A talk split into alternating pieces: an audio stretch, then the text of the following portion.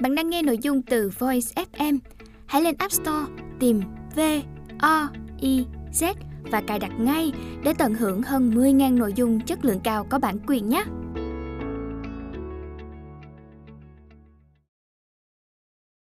Bạn đang nghe sách nói tại Voice.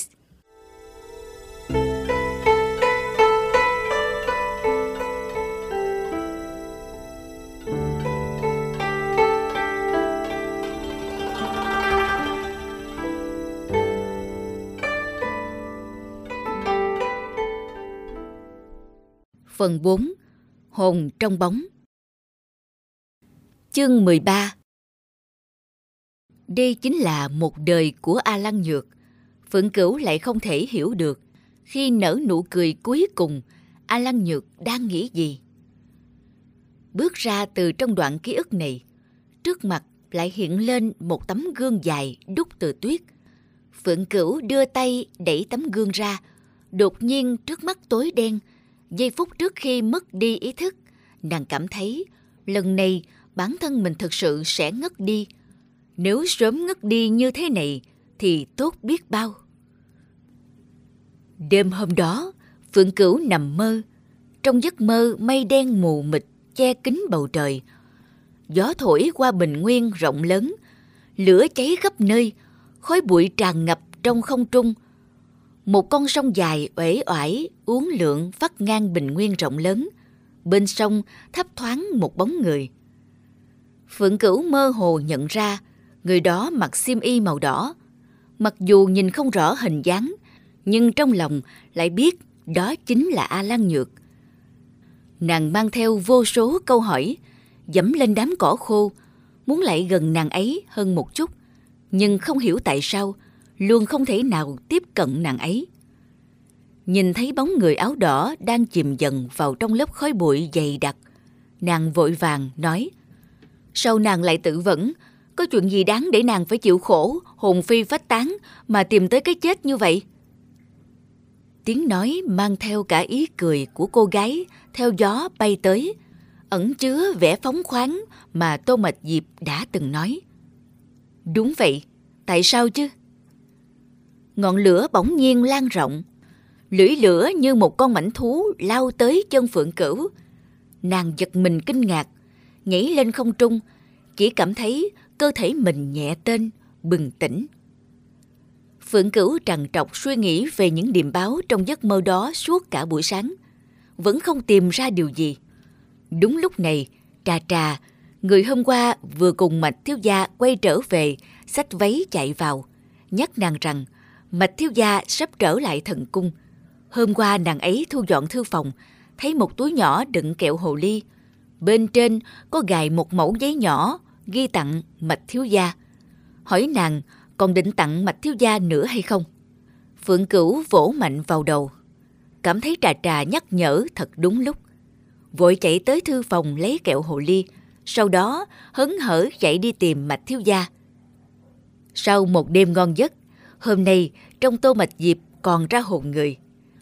Hình ảnh của một công tử hào hoa cũng đã quay trở lại được 7-8 phần. Phượng cửu đầy hào khí, ném túi kẹo hồ ly xuống trước mặt chàng ta.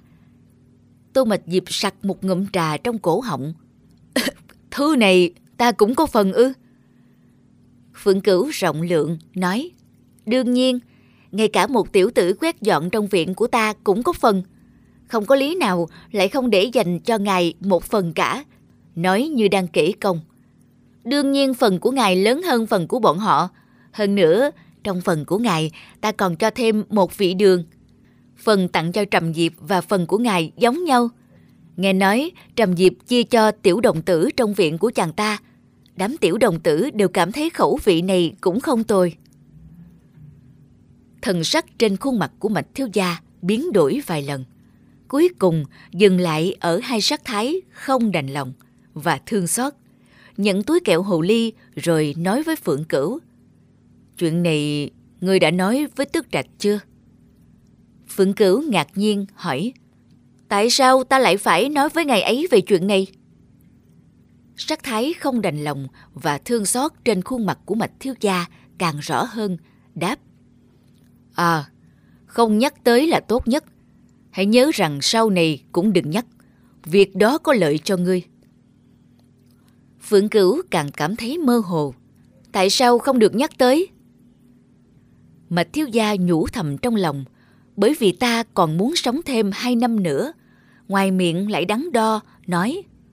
Ồ, bởi vì với thân phận này của ngươi, tự tay làm kẹo mật tặng cho người hầu hoặc tặng cho bạn bè. Sư phụ như chúng ta thực ra đều không phù hợp với quy định. Trước đây A Lăng Nhược không làm những chuyện đó. Nếu người nói với Tước Trạch, ngộ nhớ ngày ấy nghi ngờ, chẳng phải sẽ phức tạp hơn hay sao? Phượng Cửu chợt hiểu ra. Cũng đúng, chuyện này là do ta suy nghĩ chưa chu toàn. Ngài suy nghĩ thật chu đáo. Nói tới đó, vì nhắc tới Tước Trạch vài lần, lại có một chuyện khác hiện lên trong đầu của Phượng Cửu. Nàng nói với Tô Mạch Diệp, ta bỗng nhớ ra có một việc còn muốn thỉnh giáo ngài. Vì ta là thú sống ở trên cạn, không hiểu biết nhiều về thủy tộc. Tuy nhiên, ngài thuộc thủy tộc nên chắc biết máu độc của dao long có cách hóa giải nào không? Máu độc của dao long đã ở trong người của tước trạch suốt mười mấy ngày nay vẫn không thanh lọc được hết. Đám thầy thuốc của bộ tộc tỷ dực điểu chung quy lại chỉ là địa tiên, không hiểu biết nhiều, lại không chẩn đoán được loại độc đó. Mặc dù tức trạch nói là không phải là độc gì ghê gớm, nhưng lại khiến Phượng Cửu hơi lo lắng nên mới hỏi như vậy. Tô Mạch Diệp không hiểu, nói Máu độc của giao long giao long không phải là độc vật, ngược lại máu của giao long còn là một thánh phẩm bổ dưỡng rất hiếm có. Hơn nữa, khi độc vật bình thường ngấm vào máu của giao long, chỉ trong tích tắc đã bị khắc chế hóa giải. Có một vài chất độc mạnh vì bị lẫn quá nhiều độc vật. Các thầy thuốc còn thường thích dùng máu của dao long để làm thuốc dẫn, hóa giải trước những chất độc có thể hóa giải. Chất độc còn lại sẽ dễ dàng hóa giải hơn nhiều. Ai nói với ngươi là trong máu của dao long có độc? Phượng Cửu mông lung nhìn Tô Mạch Diệp, kinh ngạc đến nỗi lời nói cũng không còn lưu loát nữa. Nhưng nhưng ngày ấy nói rằng mình bị trúng độc trong máu của Giao Long, làm làm như thế là do không tự chủ được khi chất độc phát tác. Tô Mạch Diệp rót cho mình một chén trà, nhướng mày nói: "Ai nói với ngươi câu đó, chắc chắn là đang lừa gạt ngươi." Chén trà vừa đưa tới ngang miệng, bỗng dừng lại, quay đầu sang nhìn nàng, nói: "Ngươi nói ngày ấy làm như thế, làm như thế là làm như thế nào? Phượng Cửu yên lặng. Tô Mịch Diệp thăm dò, nói Ngày ấy không lợi dụng ngươi điều gì chứ? Ban đầu, khuôn mặt của Phượng Cửu hơi trắng nhợt một chút. Sau đó, hai má ửng hồng. Sắc hồng càng ngày càng đậm. Chỉ một câu nói, khuôn mặt đã đỏ ửng như vừa tô thêm son phấn. Khóe môi của Tô Mịch Diệp giật giật. Người này là ai? Trong lòng chàng đã gần như biết rõ. Đế quân. Hôm nay chàng quá là xui xẻo. Hoặc giả nói, từ khi chàng bắt đầu nhận lời nhờ vả của Liên Tống vào trong này gặp đế quân, chàng đã luôn gặp xui xẻo. Cách thức theo đuổi cô nương của đế quân quá kỳ lạ, khó lường, khiến chàng không thể hiểu được. Nhưng nếu để đế quân biết chàng làm hỏng việc tốt của ngài ấy, chàng biết quá rõ mình sẽ có kết cục như thế nào. Phượng Cửu ngồi ngược sáng trên một chiếc ghế, vẫn ngây người, không biết đang nghĩ gì. Tô Mạch Diệp ho một tiếng, làm trái lương tâm, cứu vãn tình thế. Thực ra máu của giao long ấy mà, mặc dù hóa giải được một vài chất độc nhỏ, nhưng độc tình lại không nằm trong số đó, nếu độc tình đã ngấm vào máu của Giao Long... Phượng Cửu đưa tay lên chống cầm. Sắc đỏ trên khuôn mặt đã tan đi vài phần, lạnh lùng nói. Ngài muốn nói rằng có thể con Giao Long đó đã bị trúng độc tình trước, lan truyền chất độc đó cho người khác cũng chưa biết chừng. Nhưng ví dụ ta trúng độc tình, ngài chạm vào máu của ta, lẽ nào cũng bị nhiễm độc tình ư? Trên đời làm gì có loại độc tình nào như vậy? Mà thiếu gia, không phải ngài nghĩ rằng ta thật sự dễ bị lừa như vậy chứ? Tô Mạch Diệp cười trừ một tiếng. Dường như đã có thể tưởng tượng ra cảnh đế quân kề kiếm thương hà vào cổ mình như thế nào rồi. Hồi lâu, chàng ta thở dài một tiếng, nói với Phượng Cửu. Hay, trước đây ngươi nói với ta, ngươi muốn gặp một người tốt hơn. Một người mà khi ngươi gặp nguy hiểm sẽ tới cứu ngươi. Sau khi cứu ngươi rồi, sẽ không tùy tiện vứt bỏ ngươi. Một người mà khi ngươi đau đớn sẽ an ủi ngươi. Ngươi có bao giờ từng nghĩ, chưa biết chừng, người đang lừa gạt ngươi đó lại chính là người mà ngươi đang tìm kiếm. Phượng Cửu sững người lại, nói, quả thực ta và ngày ấy ở bên nhau rất vui, nhưng... Tô Mạch Diệp nói, thực ra người đó là ai, ta chắc cũng đã đoán được bảy tám phần. Có phải ngươi cảm thấy rằng đôi khi sở thích và tính cách của ngày ấy rất giống đông hoa đế quân không? Không đợi Phượng Cửu trả lời, lại nói, ta nghĩ ngươi không phải là không thích ngày ấy, chỉ là cảm thấy điều này giống với việc biến ngày ấy thành cái bóng của đông hoa đế quân. Đã bao nhiêu lần nói sẽ quên đi, nhưng cuối cùng vẫn không quên được. Ngươi đã nghĩ như vậy, đúng không? Thực ra, những câu nói đó của Tô Mạch Diệp, một nửa là đang bịa đặt. Đương nhiên, chàng ta cũng biết rằng, những điều chàng ta bịa đặt thật hoang đường. Phượng Cửu chắc chắn sẽ lên tiếng phản bác. Chàng ta chắc sẽ không tránh khỏi việc phải nói thêm khá nhiều lý lẽ không xác đáng nữa. Cố gắng dẫn dắt nàng đi vào con đường không xác đáng này. Nếu nàng có thể nghĩ theo những lời chàng ta vừa nói một lần, tất nhiên sẽ có lần thứ hai. Nghĩ thêm nhiều lần nữa, chưa biết chừng lại tin rằng nàng quả nhiên đã thích tức trạch. Sự việc tới ngày hôm nay, đây cũng là biện pháp duy nhất mà chàng có thể giúp đỡ đế quân. Phượng Cửu trầm ngâm giây lát. Trong giây lát đó, Tô Mạch Diệp đã uống hết nửa chén trà. Chàng cảm thấy sự trầm lặng của Phượng Cửu trong lúc này chính là đang tập trung tinh lực để trách mắng chàng một trận đến nơi, đến chốn. Trận trách mắng này là do chàng tự chuốt lấy, chàng sẵn sàng chờ đợi. Hồi lâu, Phượng Cửu cuối cùng cũng lên tiếng, hạ thấp giọng nói. À, có thể ngài nói đúng. Nửa chén trà còn lại đã bị Tô Mạch Diệp rót thẳng vào trong cổ áo. Tròn mắt há miệng nhìn Phượng Cửu. Phượng Cửu lại trầm ngâm thêm một lát, nói với chàng. Hôm nay ngài nói rất nhiều, đều là những lời vàng ngọc khiến ta có cảm giác được mở mang đầu óc. Ngài còn có điều gì muốn khuyên ta không? Tô Mạch Diệp lập tức có cảm giác bồng bềnh, không chân thực. Giọng nói lại rất bình tĩnh, nói Ờ, không có gì nữa, chỉ còn một câu. Nếu người quả thật thích ngày ấy, đừng thấy áp lực. Có khả năng người vốn thích kiểu người như vậy. Thật trùng hợp cả đế quân và ngày ấy đều là kiểu người đó. Sau khi Mạch Thiếu Gia đi, Phượng Cửu đã ngồi rất lâu trong phòng của chàng ta. Ánh sáng ban mai rực rỡ, rất hợp để suy nghĩ. Ban nãy, khi nói chuyện với Mạch Thiếu Gia, chỉ trong nửa tuần hương, nàng đã lần lượt chuyển qua bốn cảm xúc, từ kinh ngạc, phẫn nộ, nghi hoặc tới hiểu rõ, xoay chuyển tới nỗi nàng có chút chóng mặt, suy nghĩ mọi chuyện rất không rõ ràng. Nàng kinh ngạc vì tức trạch đã lừa gạt nàng, phẫn nộ vì tức trạch lại lừa gạt nàng, nghi hoặc tại sao tức trạch lại lừa gạt nàng, hiểu rõ tức trạch lừa gạt nàng có thể vì thích nàng.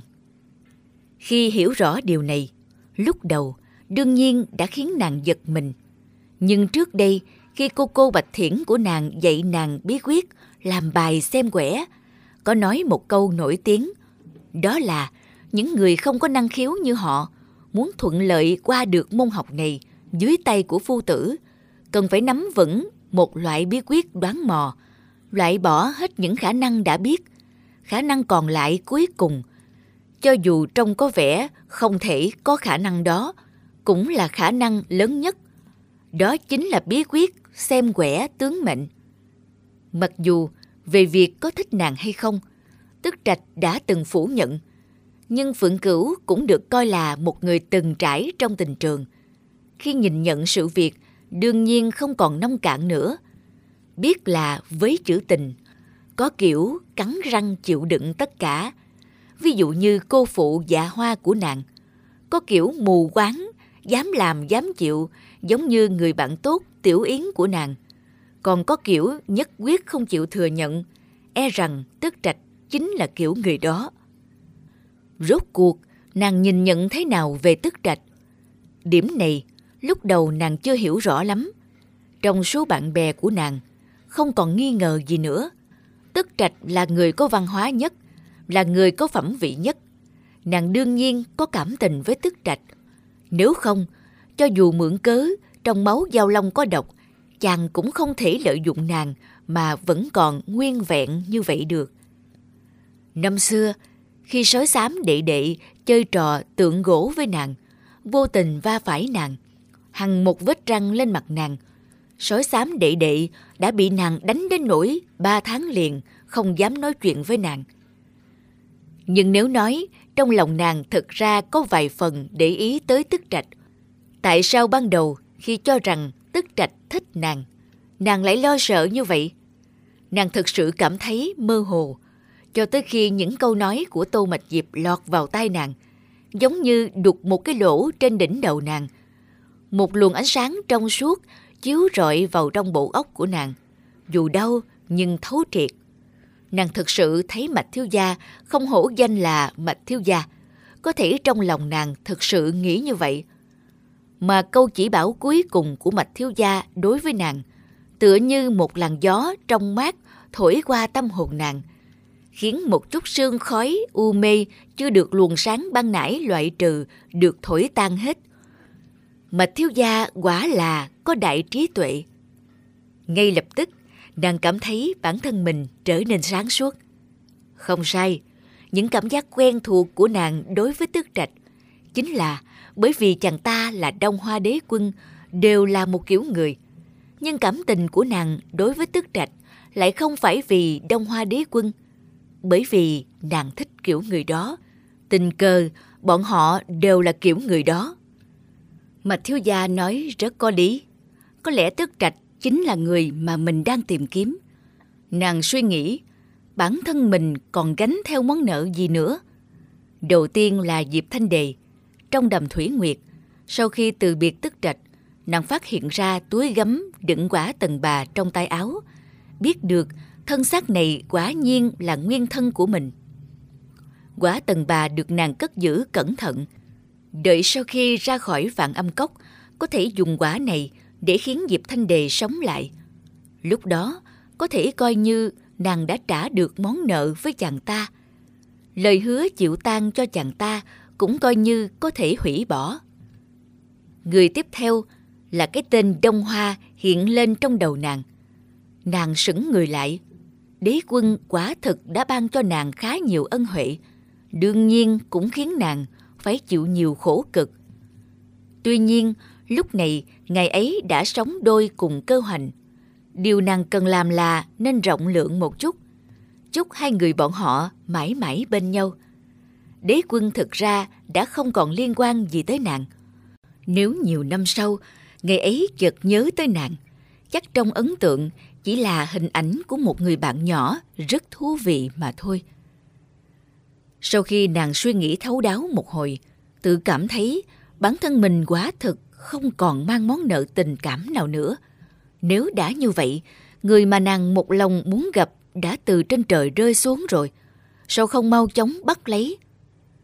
Tức trạch ấy mà, chẳng qua chỉ hơi cứng đầu một chút. Tuy nhiên, ngay cả đông hoa đế quân khó chinh phục như vậy nàng cũng đã thử rồi. Tức trạch lẽ nào còn khó chinh phục hơn cả đông hoa. Nghĩ như vậy, nàng điềm tĩnh uống một ngụm trà, liền cảm thấy rất chắc chắn.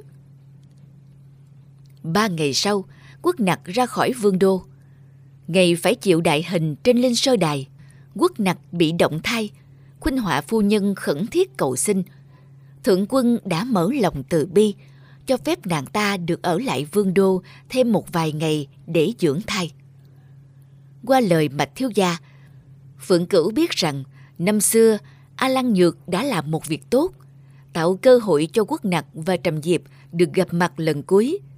Vì vậy, mấy ngày trước đó đã lo lót với hình quan, sắp xếp cho hai người gặp mặt từ biệt bên cạnh một dòng sông nhỏ trong veo bên ngoài thành.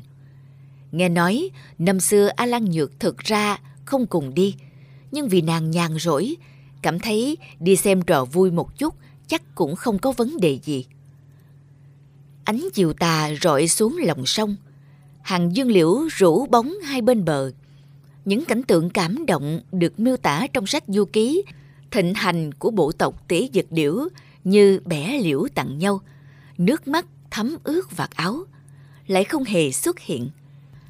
Quốc nặc thân hình gầy yếu, đứng dưới một cây dương liễu, Trầm Diệp đứng thẳng, nhìn về phía bờ bên kia. Viên hình quang râu ria rậm rạp, đứng phía sau, cách họ ba, bốn bước chân. Ánh mắt sáng quắc nhìn về phía họ. Hai người yên lặng rất lâu. Phượng Cửu thầm than thở, sao trên thế gian lại có người không biết ý như vậy? Bất kỳ ai khi bị người ngoài nhìn chầm chầm như vậy, e rằng đều không thể nói được bất cứ lời tâm sự nào. Nàng thở dài một tiếng, gọi viên hình quan râu ria rậm rạp kia lại giúp nàng thử trà.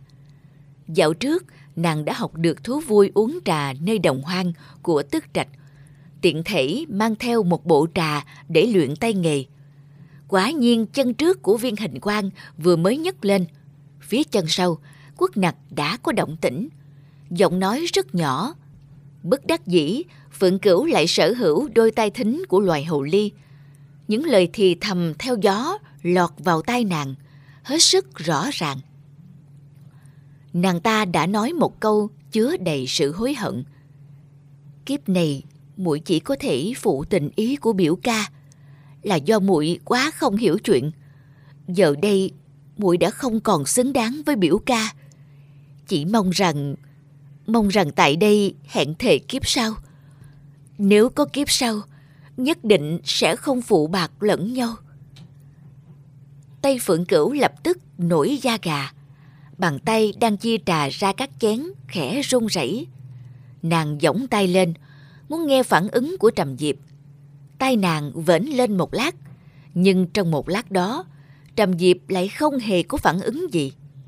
Hồi lâu mới dường như nghi hoặc, nói Ta đối với ngươi có tình ý gì? Giọng nói của quốc nặc có chút run rẩy. Huynh... Huynh nói rằng muội là muội muội từ nhỏ lớn lên cùng huynh. Cho dù muội có phạm lỗi, nhưng không thể bỏ mặt. Huynh không phải là người thích xen vào chuyện của người khác. Biết rõ nếu cứu muội sẽ có hậu quả đáng sợ như thế nào, nhưng vẫn liều mình bất chấp nguy hiểm. Tất cả những điều đó lẽ nào không phải bởi vì biểu ca đối với muội Trầm Diệp lạnh lùng nói: Cứu ngươi chỉ vì muốn bảo toàn huyết mạch của phụ thân ngươi.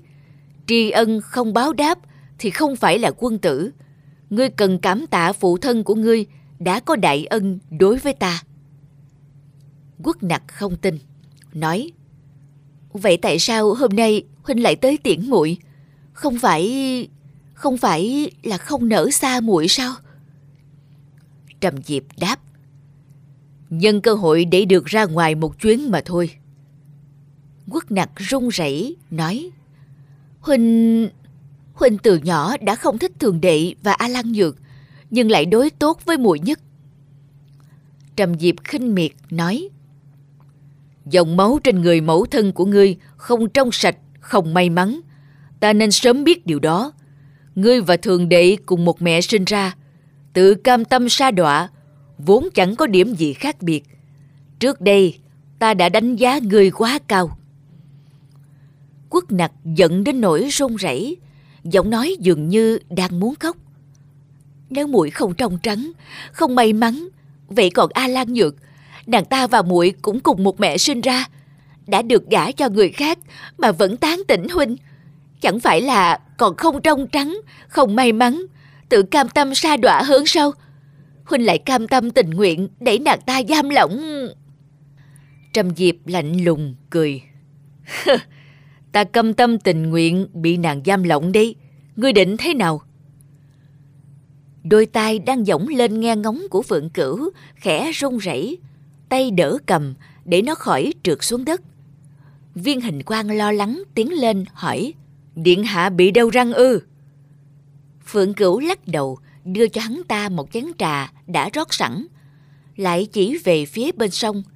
Ý muốn nói là uống trà xong có thể lên đường được rồi. Hôm nay tới xem trò vui, quả nhiên đã xem được một trò vui lớn. Nàng quá thật không ngờ rằng việc Trầm Diệp cứu quốc nặc thực ra còn có ẩn tình đó. Nhưng điều này cũng rất hợp với tính cách của chàng ta. Trầm Diệp quả thực không phải là người thương hoa tiết ngọc. Phượng Cửu hiểu rất rõ cái miệng của chàng ta có thể khiến người ta đau khổ tới mức nào. Lúc này, nhìn bóng dáng rung rẩy trong gió như một phiến lá khô của quốc nặc, trong lòng lại dấy lên một cảm giác đồng cảm. Quốc nặc bước đi như người vô hồn. Trầm Diệp đứng bên sông ngắm cảnh. Cảnh vật bên ngoài vương thành, núi cao nước chảy. Đương nhiên khoáng đạt hơn những tiểu cảnh được tạo dựng lên trong phủ. Phượng Cửu thầm nghĩ, ban nãy Trầm Diệp đã cãi nhau với quốc nặc, có thể sẽ thấy khác. Liệu có nên mời chàng ta một chén trà cho nhuận họng? Lời mời gọi vừa thốt ra khỏi miệng lại có chút hối hận. Theo như sự ghét bỏ lúc ban đầu của Trầm Diệp đối với A Lan Nhược, chắc chắn chàng ta sẽ không tới. Nàng đã uổng phí lời mời rồi. Nghĩ vậy, lập tức cảm thấy ngượng ngùng, vô vị, chuẩn bị đổ bỏ nửa bình trà còn thừa, thu dọn bộ đồ pha trà. Không ngờ Trầm Diệp lại bước tới. Không chỉ bước tới, mà còn khoanh chân ngồi xuống. Không chỉ ngồi xuống, còn ngồi xuống trước mặt nàng. Đưa tay về phía nàng. Trà mà ngươi vừa nói đâu? Phượng Cửu không hổ danh là người có kinh nghiệm diễn kịch, nhanh chóng nhập vai. Nói, À, đây, đây. Đưa cho chàng ta một chén trà nóng vừa mới rót đầy. Để diễn giống thật, thể hiện sự quan tâm của A Lăng Nhược đối với Trầm Diệp. Chỉ trong vài giây ngắn ngủi, Phượng Cửu còn nặng ra được hai câu nói quan tâm. Đôi môi của chàng ta vừa chạm vào miệng chén, đã lo lắng, nói Ta vừa mới đun trà xong, e rằng còn rất nóng. Huynh hãy thổi cho nguội đã. Khi chàng ta uống vào miệng, lại hỏi một cách đầy chờ đợi. Trà này không có gì mới lạ cả, chỉ là lá trà thô thôi, nhưng nước dùng để đun trà lại là sương trên lá sen. Huỳnh nếm thử xem, uống có quen không? Trầm Diệp đặt chén trà xuống, nhìn nàng bằng một ánh mắt sâu xa. Nàng điềm tĩnh đưa cho chàng ta một chiếc khăn lụa, bày tỏ sự quan tâm thứ ba. Âu Yếm nói, Ban nãy khi uống trà, chắc Huynh không để ý. Nhìn xem, khóe miệng còn dính bọt trà kìa. Hãy dùng cái này để lau đi. Trầm Diệp nhìn nàng một hồi, nhận lấy chiếc khăn lụa. Trong giọng nói lại ẩn chứa một chút mỉa mai. Ta không hiểu nổi ngươi. Mấy hôm trước còn nghe nói ngươi và tức trạch thần quân tình cảm mặn nồng. Là cặp phu thê quý tộc điển hình trong tông thất. Hôm nay ngươi lại quan tâm tới ta như thế. Tại sao vậy? Phượng Cửu khẽ giật mình. Vốn dĩ trong thời đại của A Lan Nhược, Tức Trạch không hề ra khỏi núi Kỳ Nam. Chuyện giữa hai người, Lan, Trầm, cũng không liên quan gì tới chàng ta cả. Nhưng lần này, nàng lại quên mất. Tức Trạch là một biến số. Mạch Thiếu Gia đã từng nhắc nhở nàng. Những việc khác, nàng muốn thế nào cũng được. Nhưng mối quan hệ giữa A Lan Nhược và Trầm Diệp – nàng nhất định phải cố gắng làm theo những chuyện đã xảy ra trước đây, bởi vì đây là một mấu chốt rất quan trọng. Chưa biết chừng sẽ là thứ dẫn tới kết cục sau này. Phượng Cửu nắm lấy tay của Trầm Diệp, chân thành nói Ta và Tức Trạch chẳng qua chỉ là vui chơi qua đường mà thôi. Với Huynh... Bốn chữ mới là thật lòng, sắp thốt ra khỏi miệng, vì bỗng nhiên nhớ ra trong đoạn này A Lăng Nhược chẳng qua chỉ là thầm thích Trầm Diệp mà thôi. Tình cảm này chưa được bộc lộ ra ngoài, lại vội vàng nuốt mấy chữ đó lại. Sự việc thật trùng hợp. Khi trà trà dẫn theo tức trạch, người bỗng nhiên quay về phủ tới bên sông tìm phượng cửu. Cảnh mà hai người bắt gặp chính là cảnh tượng này. Lúc ấy, dương liễu buông mạnh, gió mát hiu hiu thổi. Giữa thảm cỏ xanh biếc là một bàn trà. Trầm Diệp và Phượng Cửu ngồi đối diện với nhau. Phượng Cửu đưa tay qua bàn trà, nắm lấy tay của Trầm Diệp. Đôi mắt dịu dàng, chứa chan tình cảm, đang khẽ nói gì đó. Lúc này, đầu óc của trà trà quá thực vô cùng rối loạn. Thấy tức trạch đã tiến lại gần vài bước, cũng tiến thêm vài bước theo sau. Bèn nghe thấy giọng nói của điện hạ nhà mình lọt vào tai. Tức trạch là một người tốt, có thể mấy chữ vui chơi qua đường mà ban nãy ta dùng không được chính xác lắm. Nhưng những lời vừa rồi của Huynh khiến ta rất lo lắng. Ta và chàng ta quả thực chỉ là chút tình nghĩa giúp đỡ lẫn nhau. Ta có thể thề với trời đất rằng giữa ta và chàng ta tuyệt đối không có gì cả.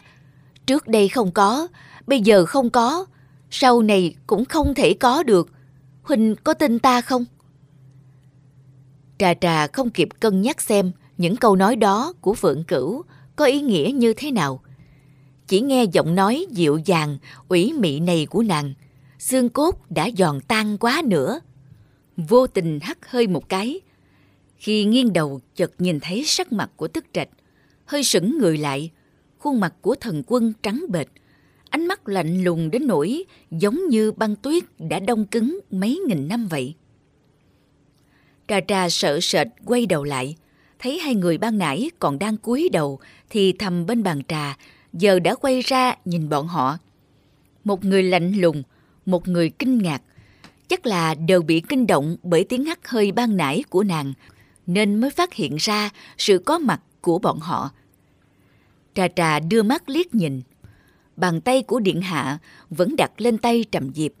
Ánh mắt của Điện Hạ mặc dù kinh ngạc nhưng tình cảm dịu dàng ban nãy vẫn chưa thu lại hết. Vẫn còn dập dềnh trong cặp đồng tử long lanh. Hơn nữa, hôm nay Điện Hạ toàn thân màu đỏ, ngồi bên cạnh Trầm Diệp trong bộ xiêm y màu trắng, trông như một cặp trời sinh, vô cùng tương xứng. Ánh mắt của tức trạch chăm chú nhìn bọn họ trong giây lát. Nàng chưa bao giờ nhìn thấy biểu hiện này trên khuôn mặt của thần quân. Nhưng rốt cuộc, đó là biểu hiện gì? Nàng cũng không nói rõ được. Thần quân tiến lên phía trước một bước, lại dừng lại, nhìn hai người đang ngồi yên lặng thêm giây lát, không nói gì cả, quay người bước đi. Nàng còn nhớ trước đây bóng dáng của thần quân luôn rất uy nghi, cho dù có chuyện lớn tày trời, thì bước chân của ngài cũng vẫn chậm rãi từ tốn, luôn rất có phong độ. Lúc này không hiểu sao lại có chút vội vàng như vậy. Trà trà đứng ngay người tại chỗ, cảm thấy lúc này không tiện đi theo.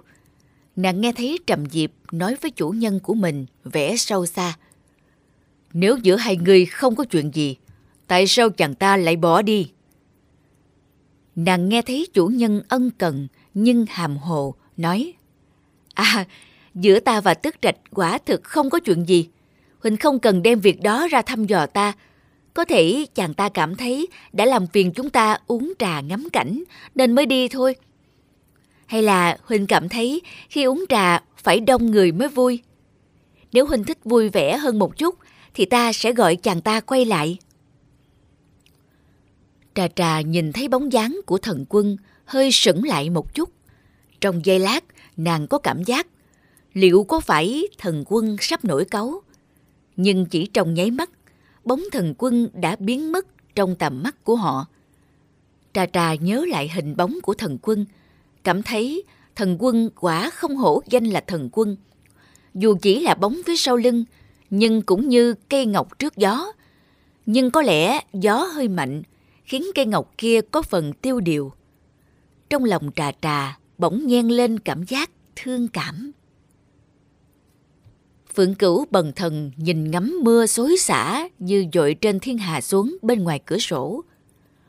Chuyện bên bãi cỏ vào buổi chiều, nàng không phục bản thân mình có thể dương mắt nhìn tức trạch quay người bỏ đi, mà vẫn có thể vỗ về trầm diệp, cùng chàng ta uống nốt nửa tuần trà. lại đưa chàng ta về Mạnh Xuân Viện. Đây chính là sự chuyên nghiệp của nàng. Tình cảnh của nàng lúc đó giống như một vị khách phong lưu tới lầu xanh tìm mỹ nữ, bị vị phu nhân chua ngoa đanh đá của nhà mình lao tới Bắc Giang. Nàng cảm thấy cho dù là một kẻ thường xuyên phạm lỗi, cũng không thể làm cho sự việc êm đẹp hơn nàng. Nàng vừa cảm thấy làm tình thánh thật không dễ dàng, lại vừa cảm thấy bản thân mình dường như đã làm một cách rất xuất sắc, rất có tư chất. Sau khi Trầm Diệp quay về Mạnh Xuân Viện, nàng đi tìm tức trạch hồi lâu. Mãi cho tới khi trời mưa ào ào, vẫn không tìm thấy bóng dáng của tức trạch, nàng liền quay về phủ. Theo nàng phỏng đoán, tức trạch đang ghen. Nhưng chàng luôn là một người hiểu lý lẽ, cũng không cần vội vàng giải thích với chàng ngay lúc này. Đối phó với Trầm Diệp rất tốn sức lực, nàng cần giữ lại chút tinh lực, nếu dầm mưa về bị ốm sẽ không được tốt lắm. Trà trà đặt giá nến xuống trước cửa sổ, nhìn vào màn đêm đang sầm sập đổ mưa, lo lắng nói với Phượng Cửu. Mưa to như thế này, thần quân nhất định sẽ bị ướt mất. Phượng Cửu ngáp một cái, nói Chàng có thể tìm được nơi tránh mưa, không cần phải lo lắng chuyện này. Trà trà thở dài. Điện hạ không tìm thấy thần quân, nhất định là do ngày ấy cố ý né tránh điện hạ. Nhất định là ngày ấy vừa muốn gặp điện hạ, lại vừa sợ gặp điện hạ, vừa muốn gặp để điện hạ giải thích rằng giữa điện hạ và trầm diệp đại nhân không có chuyện gì. Lại sợ gặp rồi điện hạ sẽ giải thích rằng giữa điện hạ và trầm diệp đại nhân quả thực có tình cảm. Phượng Cửu nói, chắc chàng không phải là người suy nghĩ rối rắm như vậy chứ. Trà trà thở dài, nói, Ai, nghĩ đến việc thần quân đại nhân đi giữa đất hoang không một bóng người. Lúc này trời đang mưa lớn, nhưng trong lòng thần quân đại nhân đã đầy ắp sự chấn động và bi thương. Còn ý thức được trời mưa nữa không chứ? Những hạt mưa lạnh ngắt quất lên người ngày ấy, thấm ướt áo ngày ấy.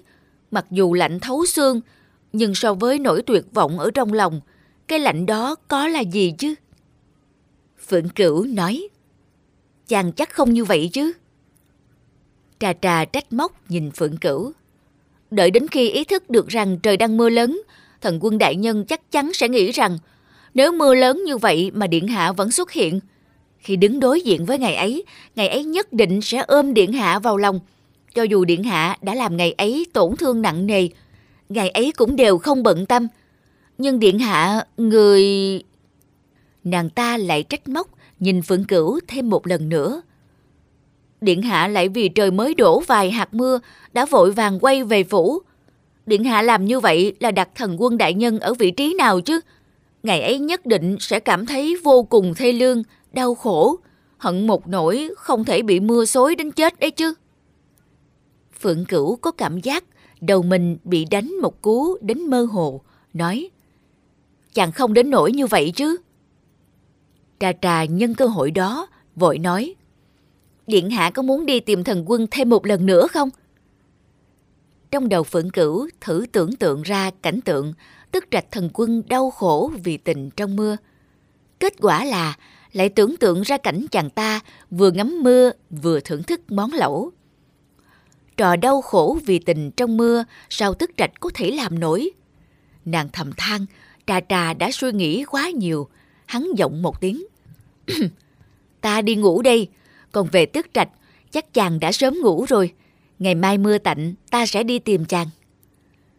Trà trà thở vắng than dài một hồi, lắc đầu, quay người giúp nàng trải chăn đệm. Bên ngoài cửa sổ, mưa to, gió lớn. Phượng Cửu mơ hồ thầm nghĩ, mấy ngày vừa qua trời nắng gay gắt. Một trận mưa lớn vừa hay có thể gột rửa bầu không khí mờ mịt giữa trời đất. Mưa lạnh đập vào sông cửa, nàng dần dần chìm vào giấc ngủ. Tới nửa đêm, bỗng cảm giác thấy chiếc giường võng xuống. Một làn hơi lạnh ẩm ướt lướt qua mặt. Vốn dĩ đêm nay nàng ngủ không sâu. Ngay khoảnh khắc giật mình tỉnh dậy, khẽ búng tay một cái, cây nến bên ngoài màn đã được thắp sáng. Ánh nến vàng vọt khẽ hắt vào trong màn, miễn cưỡng có thể soi một bóng người. Tức trạch thần quân nhắm mắt nằm ở một góc giường, khắp người toát ra luồng khí lạnh buốt. Cảm thấy có ánh sáng chiếu vào, khó chịu mở mắt ra. Ánh mắt mơ màng trong giây lát, sau đó tập trung vào người phượng cửu đang túm chặt cổ áo, co người vào một góc giường, nói Nàng làm gì ở đây vậy?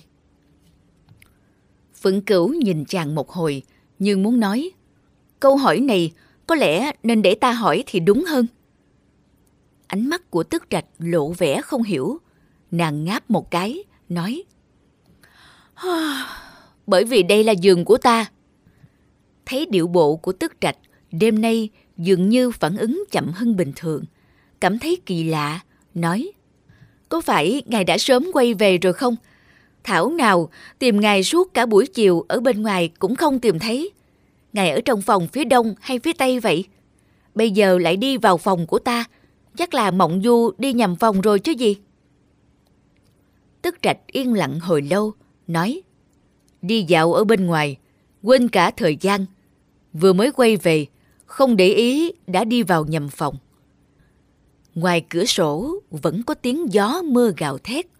Phượng cửu khẽ rùng mình, lục tìm phía đầu giường một hồi, tìm ra một chiếc vỏ trai, mở nắp ra, luồng ánh sáng dịu nhẹ lập tức bao trùm khắp căn phòng.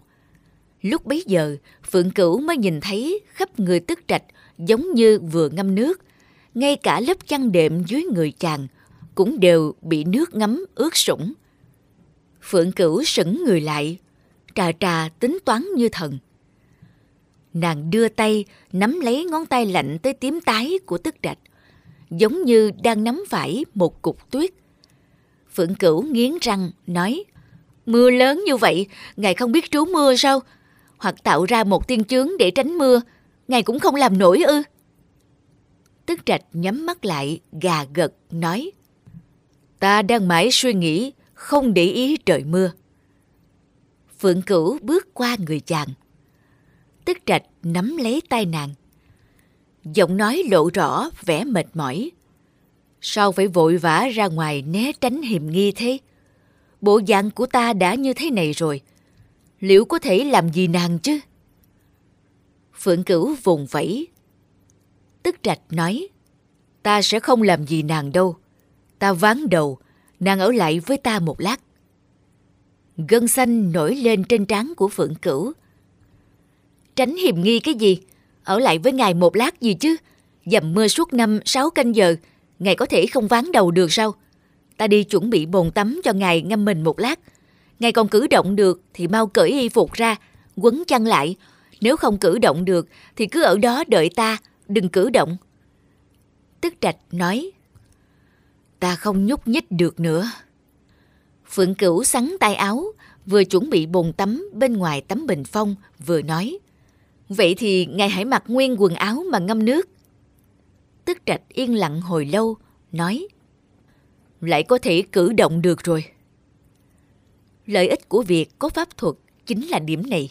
Dù nửa đêm khuya khoắt, khi đám đầy tớ nô bọc đều đã ngủ say, cũng có thể biến ra một chậu nước tắm nghi ngút khói, Phượng Cửu đưa tay nhúng vào nước hồi lâu để thử độ nóng xem có phù hợp không. Lại dùng bình phong quay kính bồn tắm lại, bê một chiếc ghế nhỏ ra cửa, ngồi quay lưng lại rồi mới gọi tức trạch ra tắm. Nghe thấy một loạt tiếng động lạch cạch phía sau lưng, Phượng Cửu nghi ngờ rằng liệu có phải tức trạch đã va phải bàn ghế. Nhưng lúc này, ngộ nhớ chàng ta đã cởi quần áo. Nàng cố gắng kiềm chế ham muốn quay đầu lại để quan tâm tới chàng. Cho tới khi phía sau tấm bình phong vang lên tiếng nước chảy. Lúc bấy giờ mới xách ghế ngồi lại gần tấm bình phong, đề phòng tức trạch cần tới sự giúp đỡ của nàng. Vì tộc tỷ dực điểu bản thân là một loài chim, không thích thiêu hoa văn hình chim chóc trang trí trên bình phong – Mấy tấm bình phong ghép lại trước mặt kia được dệt bằng tơ lụa. Trên đó theo hoa sen tám lá thanh tịnh. Nhưng lúc này, hơi nước nghi ngút bốc lên từ phía sau tấm bình phong. Những bông sen tám lá như chìm trong sương mờ. trông lại có chút yêu kiều mê hoặc. Phượng Cửu tự cấu vào đùi mình, liền nghe thấy giọng nói của Tước Trạch vang lên phía sau tấm bình phong. Khi ta đi dạo, đã nghĩ tới bức thư mà nàng viết cho ta. Phượng Cửu không hiểu, nói, bức thư nào? Tiếng nước chảy phía sau tấm bình phong tạm dừng. Tức trạch nói, nàng nói nàng mượn danh nghĩa của ta để cứu Trầm Diệp trên linh sơ đài. Bởi vì nàng cảm thấy chàng ta có tình cảm sâu sắc với quốc nặc và rất nghĩa khí, khiến nàng rất cảm động. Phượng Cửu cuối cùng cũng nhớ ra bức thư liên quan tới Trầm Diệp mà nàng đã gửi cho Tức Trạch cùng gói kẹo hồ ly. Đại khái đã viết vài câu hào nhoáng. Nhưng thực ra, nàng đã quên mất nội dung cụ thể trong bức thư. Cũng không biết Tức Trạch bỗng nhiên nhắc tới chuyện này là có ý gì. Chỉ ậm ừ, nói. À, đúng là có chuyện như vậy. Tức Trạch nói. Ban đầu ta đã tin, vì ta cảm thấy rằng nàng sẽ không lừa dối ta. Trái tim của Phượng Cửu trong giây lát như muốn nhảy ra khỏi cổ họng. Chàng nói như vậy, lẽ nào chàng đã biết được mình không phải là A Lan Nhược. Hơn nữa còn biết được mình đã cấu kết với mạch thiếu gia để làm điều gì sao? Mồ hôi lạnh túa ra trên trán. Tức trạch nói tiếp. Hóa ra vì nàng thích hắn ta, nên mới cứu hắn ta. Giọng nói trầm thấp của chàng ẩn trong làn hơi nước, nghe không rõ ràng lắm. Phượng cửu chợt thở vào nhẹ nhõm. Hóa ra chàng có ý đó. Đưa tay lau mồ hôi trên trán, nàng nhẹ nhõm tiếp lời. Quả thực ta không lừa dối ngài, ngài đã suy nghĩ quá nhiều rồi. Nhưng vì trái tim đang treo ngược của nàng bỗng được giải tỏa, trong giọng nói khó tránh mang vẻ vui mừng, lọt vào tai tức trạch, lại thành dường như chỉ cần chàng nhắc tới tên của Trầm Diệp đã có thể khiến nàng vô cùng vui vẻ. Lại là một khoảng yên lặng khó nói. Tức trạch chậm rãi nói Nàng bắt đầu thích hắn ta từ khi nào? Không đợi nàng trả lời, lại nói Bởi vì hắn ta đã cứu nàng thoát khỏi lòng cửu khúc, còn ta lại không tới cứu ư? Nàng muốn tìm một người có thể tới cứu nàng mỗi khi nàng gặp nguy hiểm. Nàng cảm thấy hắn ta mới chính là người đó, đúng không? Phượng Cửu liền thấy tỉnh táo. Trước đó, Tức Trạch luôn miệng nói hai người bọn họ chẳng qua chỉ là bạn tâm giao. Đây là những lời mà một người bạn tâm giao nên nói ư. Hơn nữa, nàng muốn tìm một người như thế nào? Nàng nhớ rằng những lời này mới chỉ nói qua với Mạch Thiếu Gia. Sau lúc này, ai ai cũng biết được mẫu người mà nàng muốn tìm kiếm. Vẻ ương bướng kia lại có dấu hiệu muốn mở miệng. Nàng đắc ý hắn giọng, cố ý khích cho tức trạch nói rõ ra, đáp. Ngài là bạn tâm giao của ta mà. Khi ta gặp nguy hiểm, Ngài quả thực không nhất thiết phải là người tới đầu tiên.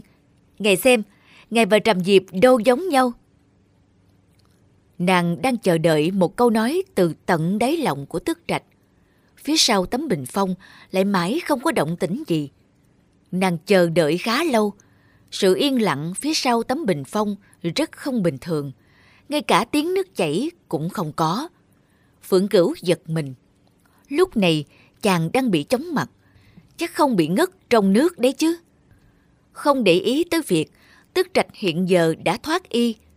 Nàng bước vội qua tấm bình phong. Vì ban nãy, nàng đã cho thêm các loại thảo dược như gừng khô và cỏ thấu cốt có tác dụng giải hàng. Nước tắm bị thảo dược làm cho đục ngầu. Không thấy bóng dáng của tước trạch đâu. Phượng Cửu cất giọng gọi hai tiếng. Không có tiếng trả lời. Nàng run rẩy bước hai bước tới bên thùng nước. Nàng không buồn vén tay áo lên, thò tay vào trong nước, chạm phải một vật cứng. Vừa lôi, vừa kéo, vừa nhấc lên. Tức trạch ngoi lên khỏi mặt nước. Một nửa người lộ ra trên mặt nước. Một cánh tay đang bị nàng túm chặt. Một bàn tay đang vén mái tóc dài ướt sũng. Câu mày nhìn nàng. Dưới ánh sáng dịu dàng của viên Minh Châu, Những giọt nước lung linh lay động trên làn da trần của chàng. Ánh mắt của Phượng Cửu di chuyển từ xương quai xanh lên cổ rồi lên mặt chàng. Cố gắng kìm nén sắc hồng sắp lan trên mặt. Giá bộ điềm tĩnh nói làm ta giật mình, ngài nằm dưới nước làm gì vậy? Tức trạch lạnh nhạt nói Suy nghĩ, nàng ồn ào quá. Bàn tay đang níu lấy cánh tay chàng của Phượng Cửu khẽ cứng đơ. Ban nãy nàng còn chắc chắn rằng chàng có tình cảm với nàng. Giờ đây chàng nói câu đó, nàng lại không dám chắc chàng rốt cuộc có ý hay không có ý với nàng nữa. Hoặc có thể mấy ngày gần đây, thực ra nàng đã tự mình đa tình. Hành tung của tức trạch mặc dù cổ quái, nhưng thực ra chàng lại không hề có ý đó đối với mình. Vì tiểu yến tráng sĩ, quân sư tình yêu của nàng hiện không có ở đây, không thể kịp thời giải thích cho nàng hiểu.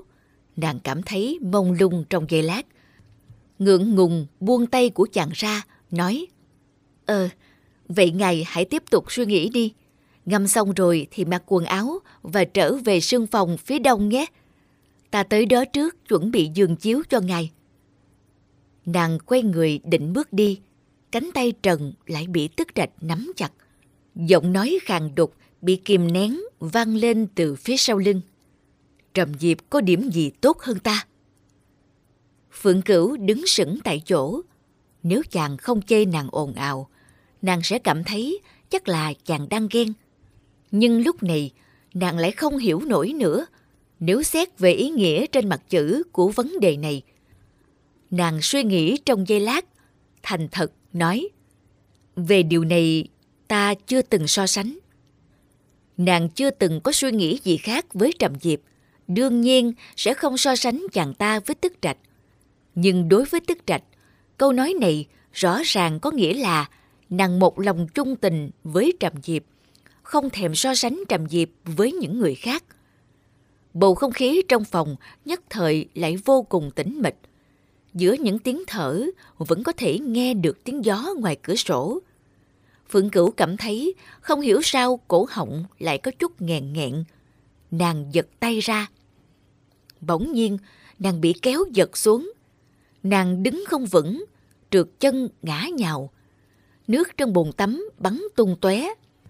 Hương thơm của các loại thảo dược chống cảm hàn phản phất trước đầu mũi. Làn nước ấm thấm ướt chiếc váy dài của nàng. Lớp vảy sa mỏng ở cánh tay ướt sũng, dính chặt trên làn da trắng ngần. Phượng cửu khẽ cử động, kinh ngạc phát hiện ra mình đang ngồi trên đùi của tức trạch. Khuôn mặt của tức trạch gần trong gan tức. Một Mỹ nam tử, mái tóc dài ướt sũng, khuôn mặt còn đẫm ướt. Thường ngày ăn vẫn kín đáo đến nỗi hận một nỗi muốn quấn kín mít cả yết hầu. Lúc này lại để lộ nửa thân trần trên mặt nước. Trong cặp đồng tử màu tối dường như đang ấp ủ một cơn mưa bão, nhưng thần sắc lại rất bình tĩnh. Khuôn mặt của Phượng Cửu đỏ ửng như quả cà chua, ngồi yên trên đùi chàng, không dám nhúc nhích. Đến nước này, nàng quá thực không theo kịp, không biết chàng có ý gì. Bàn tay còn lại của tức trạch vuốt ve khuôn mặt nàng, hạ thấp giọng nói Trầm Diệp biết nói lời hay ý đẹp, khiến nàng vui lòng. Nói nàng xinh đẹp, tính cách tốt, lại giỏi giang. Chàng dừng lại một chút, đăm đăm nhìn vào mắt nàng. Những lời hay ý đẹp mà nàng muốn nghe đó, ta chưa từng nói, cũng không thể nói được. Nhưng ta đối với nàng như thế nào? Lẽ nào nàng lại không nhận ra sao? Phượng Cửu khẽ à một tiếng. Một lát sau, lại lên giọng á thêm một tiếng nữa. Từ à phía trước là phản ứng qua loa lấy lệ sau khi nghe chàng nói, nhưng đầu óc rối mù chẳng hiểu gì cả. Còn từ á phía sau là suy nghĩ một lát, loại trừ tất cả mọi khả năng. Cuối cùng đã hiểu rõ chàng đang nói gì, lại bị giật mình, kinh sợ. Quanh đi quẩn lại, chàng quá nhiên vẫn có ý đó mà. Phượng Cửu cố gắng kìm nén sự vui mừng, ngoài mặt vẫn giả bộ điềm tĩnh. Hồi lâu, Tức Trạch nói tiếp. Ta chưa từng nghĩ sẽ không kịp. Chưa từng nghĩ nàng sẽ không cần ta nữa. Chàng nói câu này một cách rất tự nhiên. Dường như quả thật là phượng cửu vứt bỏ chàng, khiến chàng phải chịu vô vàng nỗi ấm ức. Phượng cửu tiếp lời. Do đó ngài mới ghen, mới chạy ra ngoài dầm mưa. Tức trạch ngẩng đầu nhìn lên trần nhà. Ta đang nghĩ xem nên làm thế nào. Kết quả vẫn chưa nghĩ ra nên làm như thế nào nữa. Có lẽ trừ khử trầm diệp cũng là một cách. Nhưng có lẽ sẽ khiến nàng đau lòng. Phượng Cửu vui mừng, nói May mà ngài vẫn còn nghĩ tới việc liệu ta có đau lòng hay không nên mới không lỗ mãn trừ khử trầm diệp. Tức trạch lạnh lùng, nói Mặc dù nàng khiến ta đau lòng, nhưng ta là một đấng nam nhi, có thể khiến nàng cũng phải đau lòng được sao? Phượng Cửu hít ngược một hơi. Ngài còn nói là ngài không biết nói những lời ngọt ngào. Tức trạch chán nản, nói Đó đã được coi là một lời ngọt ngào sao? Trong lúc nói chuyện, nước tắm trong bồn đã hơi nguội. Phượng Cửu thấy tâm trạng của tức trạch dường như cũng đã ổn định hơn. Bạo gan trèo ra khỏi bồn tắm. Tức trạch mệt mỏi tựa lưng vào thành bồn. Không ngăn cản nàng, cũng không nói thêm gì nữa. Phượng Cửu đứng bên ngoài bồn tắm, nhìn xuống tức rạch. Sự chênh lệch về độ cao này khiến nàng có thêm dũng khí. Trong lòng đầy ấp cảm khái và cảm động rằng cuối cùng đường tình duyên của mình cũng được suôn sẻ. Sự câu nệ và e dè trong bồn tắm ban nãy lập tức tiêu tan. Bộ dạng vô cùng ghen tuông của tức trạch khiến nàng cảm thấy thật đau lòng. Nhưng ai bảo chàng trước đây lại cứng đầu không chịu thừa nhận chứ? Dùng pháp thuật làm nước tắm nóng lên. Nàng thần thần bí bí tiến lại gần, khe khẽ nói bên tai tức trạch. Người đang nhắm mắt dưỡng thần trong bồn tắm. Chàng ghen đến mức này là cũng thôi được rồi đấy.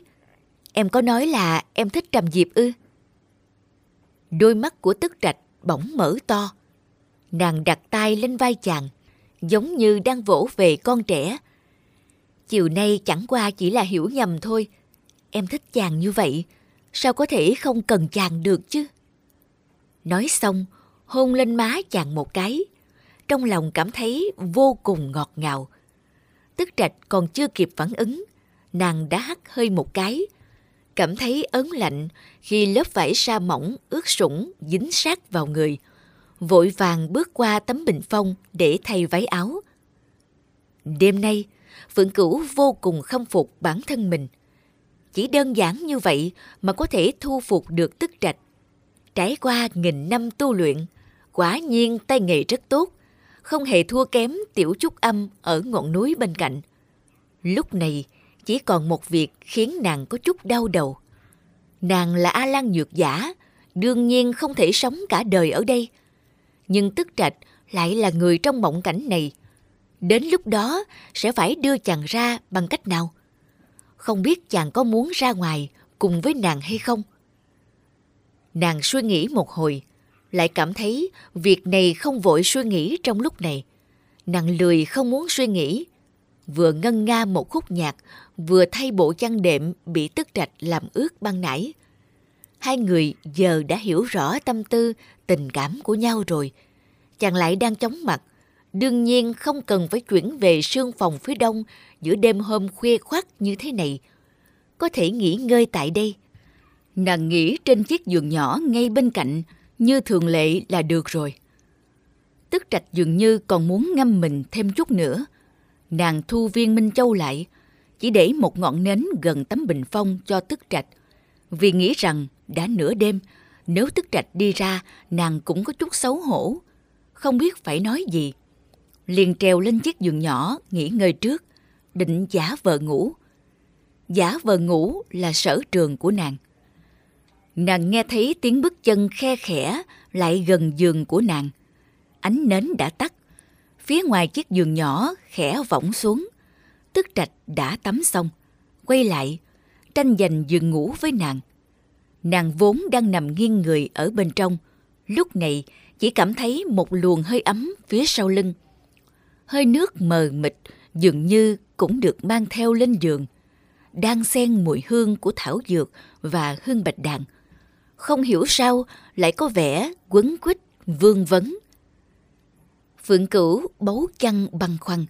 Lúc này, nàng nên tiếp tục giả vờ ngủ hay nhắc nhở tước trạch một câu. Chăn đệm bên giường lớn kia, nàng đã thay bộ khô ráo giúp chàng rồi. Bảo chàng nằm giường lớn. May mà tức trạch không có động tĩnh gì xa hơn nữa. Chỉ kéo một góc chăn đắp lên người mình. Hạ giọng nói với nàng. Nếu đã không có tình cảm với Trầm Diệp, tại sao buổi chiều nàng nói với hắn ta những lời đó? Phượng Cửu thầm thở dài trong lòng. Chàng hỏi thật thẳng thắn. Có điều xin lỗi chàng, em đã ngủ rồi.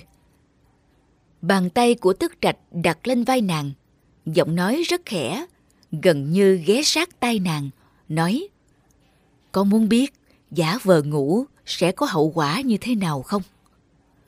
Phượng Cửu giống như phải bỗng, loáng một cái đã lăn ra mép giường, gượng gạo nói Cái đó ấy à, em và Trầm Diệp đóng kịch, khích chàng một chút thôi.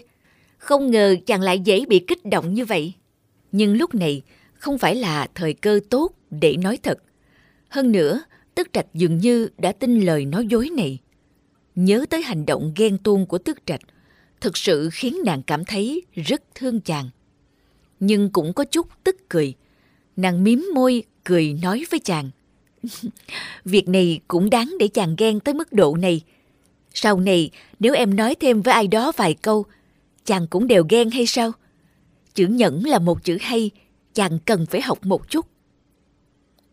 Một bàn tay vuốt ve má nàng qua lớp chăn. Tức trạch khe khẽ thở dài một tiếng.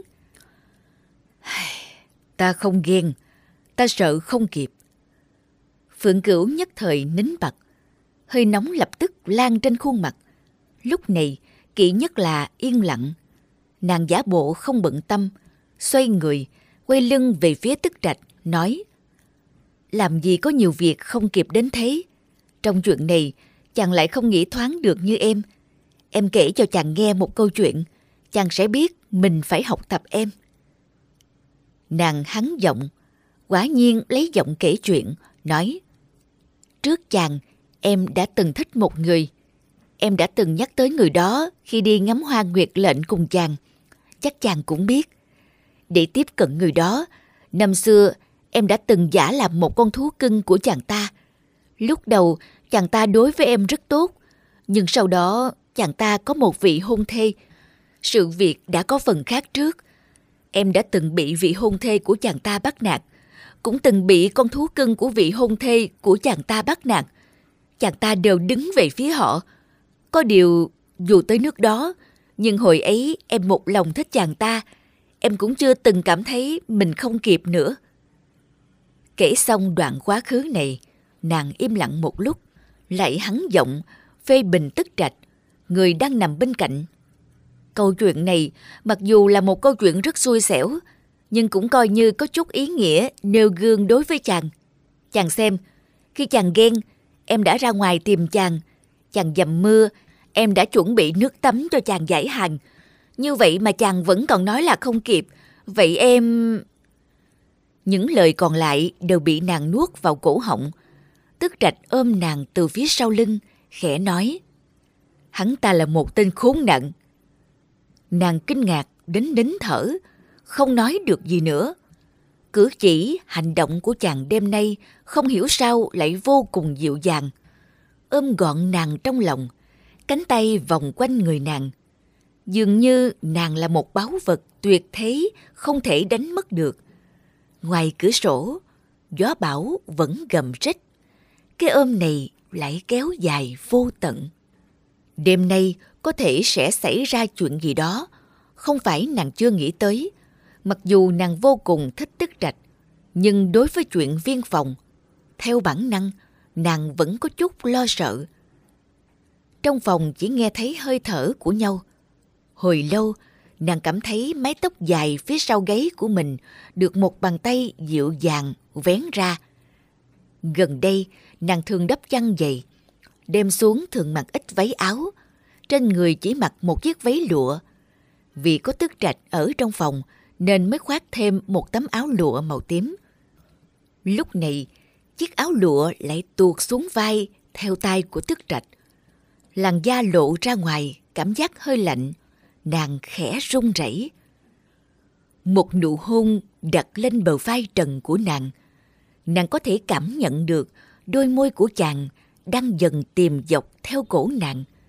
Nàng có thể cảm nhận được chàng gần trong gan tất, Có mùi bạch đàn. Mặc dù trong phòng tối đen như mực, bàn tay chàng lại ung dung trượt tới phía trước người nàng. Cởi nút buộc trên áo nàng, luồn vào lớp váy dài bên trong, mang theo sự ấm áp riêng có sau khi tắm xong, mơn mang trên làn da nhạy cảm của nàng. Những ngón tay nho nhã, điềm tĩnh, giống như đang viết chữ, giống như đang vẽ tranh, lại giống như đang chơi đàn. Phượng Cửu cảm thấy mình như bị gác lên một chiếc nồi lớn, phía dưới dùng lửa nhỏ ôm từ từ, ôm đến nỗi máu nàng sôi lên sùng sục. Nàng có phần không kìm nén được nữa. Hơi thở trở nên hỗn hển, đưa tay ra định ngăn những ngón tay đang mơn man làm loạn trên da thịt nàng. Khi nắm được cánh tay của chàng, nàng lại chẳng còn chút sức lực nào cả. Mọi cử chỉ, hành động của chàng trong đêm nay đều nằm ngoài dự liệu của nàng. Nàng muốn lên tiếng cự tuyệt, nhưng lại mơ hồ gọi tên chàng. Đôi môi liền bị phong kín lại. Lúc này, không chỉ máu trong người bị đốt nóng tới cực điểm, mà ngay cả đầu óc nàng cũng bị ôm thành một nồi cháo đặc. Nàng nhớ họ đã từng hôn nhau vài lần, nhưng đều không giống như lúc này. Động tác cắn mút, liếm láp, cuồng nhiệt khiến người ta trở nên kích thích, rạo rực. Đúng rồi, kích thích rạo rực. Một bàn tay của nàng tì lên lòng ngực để trần của chàng. Một bàn tay níu lấy vai chàng. Bị chàng hôn đến nỗi u mê đầu óc mà vẫn còn phân tâm nghĩ rằng đêm nay chàng mặc áo thật sọc sệt. Nàng không nhìn thấy dáng vẻ của chàng, đưa tay ra chạm lòng ngực rắn rỏi, ấm áp của chàng. Nhưng lòng ngực đó lại không trơn mượt, mịn màng, hình như có một vài vết sẹo. Nàng dùng tay vuốt ve những vết sẹo đó một cách vô thức, lại khiến những ngón tay đang dịu dàng, mơn man quanh vòng eo nàng, siết chặt hơn. Nụ hôn của chàng càng sâu hơn. Trong hơi thở hỗn hển bị kìm nén, một cảm giác vui mừng nhen lên trong đầu nàng. Nàng mơ màng cảm thấy dường như mới vài giây trước đây còn muốn đẩy chàng ra, tại sao phải đẩy chàng ra chứ? Nàng không thể nghĩ ra lý do, chỉ hết lần này tới lần khác đáp lại nụ hôn của chàng. Cảm giác rạo rực trong máu khiến nàng cấp thiết muốn tìm một lối thoát. Cho tới khi cởi hết váy áo, da thịt nàng áp sát vào da thịt của chàng. Làn da ẩm ướt và ấm áp, mang theo cả mồ hôi đó, cuối cùng đã khiến nàng bình tĩnh hơn. Trước đây, nàng từng nghe nói rằng việc này hơi đáng sợ. Lúc này lại cảm thấy không hề đáng sợ chút nào. Nụ hôn của chàng thanh niên tóc trắng trước mặt rõ ràng lại khiến người ta cảm thấy rất sung sướng. Nàng không biết tiếp sau đó sẽ như thế nào, chỉ cảm thấy cho dù xảy ra bất cứ chuyện gì, đều là chuyện đương nhiên như trăng đến rằm trăng tròn, như nước chảy tất thành sông – nhưng cho dù như vậy, khi chàng đi vào cơ thể nàng, nàng vẫn cảm thấy kinh ngạc. Hơi thở của chàng mang theo cả âm mũi rất dễ nghe, gần bên tai nàng. Một cảm giác nhói đau vô diệu lan tỏa trong cơ thể nàng. Đầu óc đặc sệt ban nãy giờ đã có dấu hiệu của sự tỉnh táo. Ngón tay chàng mơn man điểm hỏa trên cơ thể nhạy cảm của nàng – với một sự khắc chế tuyệt đối. Những nụ hôn dồn dập tiếp bước những ngón tay. Sự dễ chịu mà những cái vuốt ve và những nụ hôn mang lại đã xua tan cảm giác đau đớn không quá rõ ràng ban nãy. Vần trán ướt mồ hôi của chàng tì vào trán nàng. Chàng hỏi, đau không? Giọng nói trầm đến mức giống như trận gió trước cơn mưa bão. Âm cuối lại giống như một móc câu nhỏ móc vào trái tim nàng, khiến nó khẽ run rẩy. Nàng ấm ức gật gật đầu. Bàn tay lại níu lấy vai chàng, ôm chặt lấy chàng, nói như khóc bên tay chàng. Hơi đau. Chàng dầm mưa, chẳng phải vẫn bị chóng mặt hay sao? Chàng vòng tay ôm lấy eo nàng, cất giọng khàn đục nói Mặc kệ. Sau một đêm mưa to gió lớn, ngày hôm sau, ánh mặt trời vô cùng rực rỡ. Ánh nắng sớm mai chiếu vào chiếc giường mềm mại. Phượng Cửu đang quấn chăn ngồi ở một góc giường ngủ. Một bên giường ngủ kê sát với tấm bình phong. Chàng thanh niên nằm nghiêng trên giường, đang say giấc nồng. Mái tóc xõa rối bời trên gối, tấm chăn lụa đắp ngang eo, mái tóc trắng ánh lên những tia sáng lạnh lạnh, dịu dàng trong ánh mặt trời, làm nền cho một khuôn mặt vô cùng tuấn mỹ đang say ngủ. Khuôn mặt của Phượng Cửu liền ửng đỏ. Khụ khụ, đêm qua, nàng và Tức Trạch đã viên phòng. Chuyện viên phòng này thật ra cũng không đáng sợ như lời đồn đại. Thực ra, ban đầu cũng hơi đau, nhưng so với cảm giác đau đớn vì bị dao đâm khi đánh nhau với người khác, quả là chẳng thấm vào đâu. Hơn nữa, sau đó cũng không còn đau nữa. Nàng lờ mờ nhớ rằng nàng đã khóc một chút, nhưng cũng không phải khóc vì chuyện đó. Sinh trưởng ở Thanh Khâu, một vùng đất có phong tục tập quán rất khoáng đạt. Nàng cảm thấy chuyện này không có vấn đề gì. Trước đây, vị Đông Hoa đế quân mà giữ mình thật trong sáng, thuần khiết, mới khiến người thân trong gia tộc của nàng biết chuyện băn khoăn không hiểu nổi. Nàng cảm thấy viên phòng với tức trạch rất tốt. Nàng đã thích tức trạch, tức trạch cũng thích nàng. Làm chuyện này hoàn toàn là lẽ đương nhiên.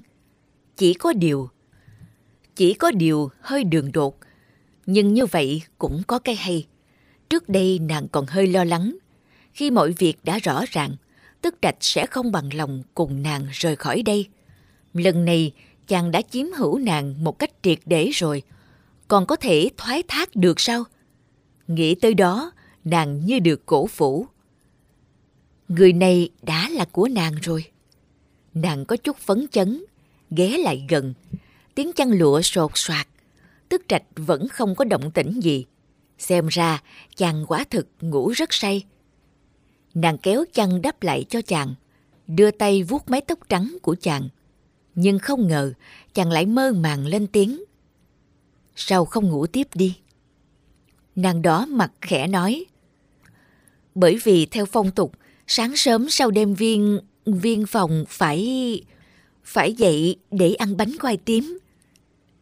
Chàng vẫn nhắm mắt, một nụ cười hiện lên trên khóe môi. Giọng nói vẫn còn ngái ngủ. Nàng muốn để tất cả mọi người đều biết đêm qua chúng ta mới viên phòng hay sao? Những việc mang tính hình thức không cần quá câu nệ. Đưa tay ra lần tìm tay nàng, nắm chặt lấy. Ngủ cùng ta thêm một lát nữa. Nàng liền nằm xuống, năm ngón tay đang chặt lấy năm ngón tay chàng. Trong ánh nắng sớm mai tươi đẹp ấy, mãn nguyện nhắm mắt lại, cùng chàng ngủ tiếp. thank you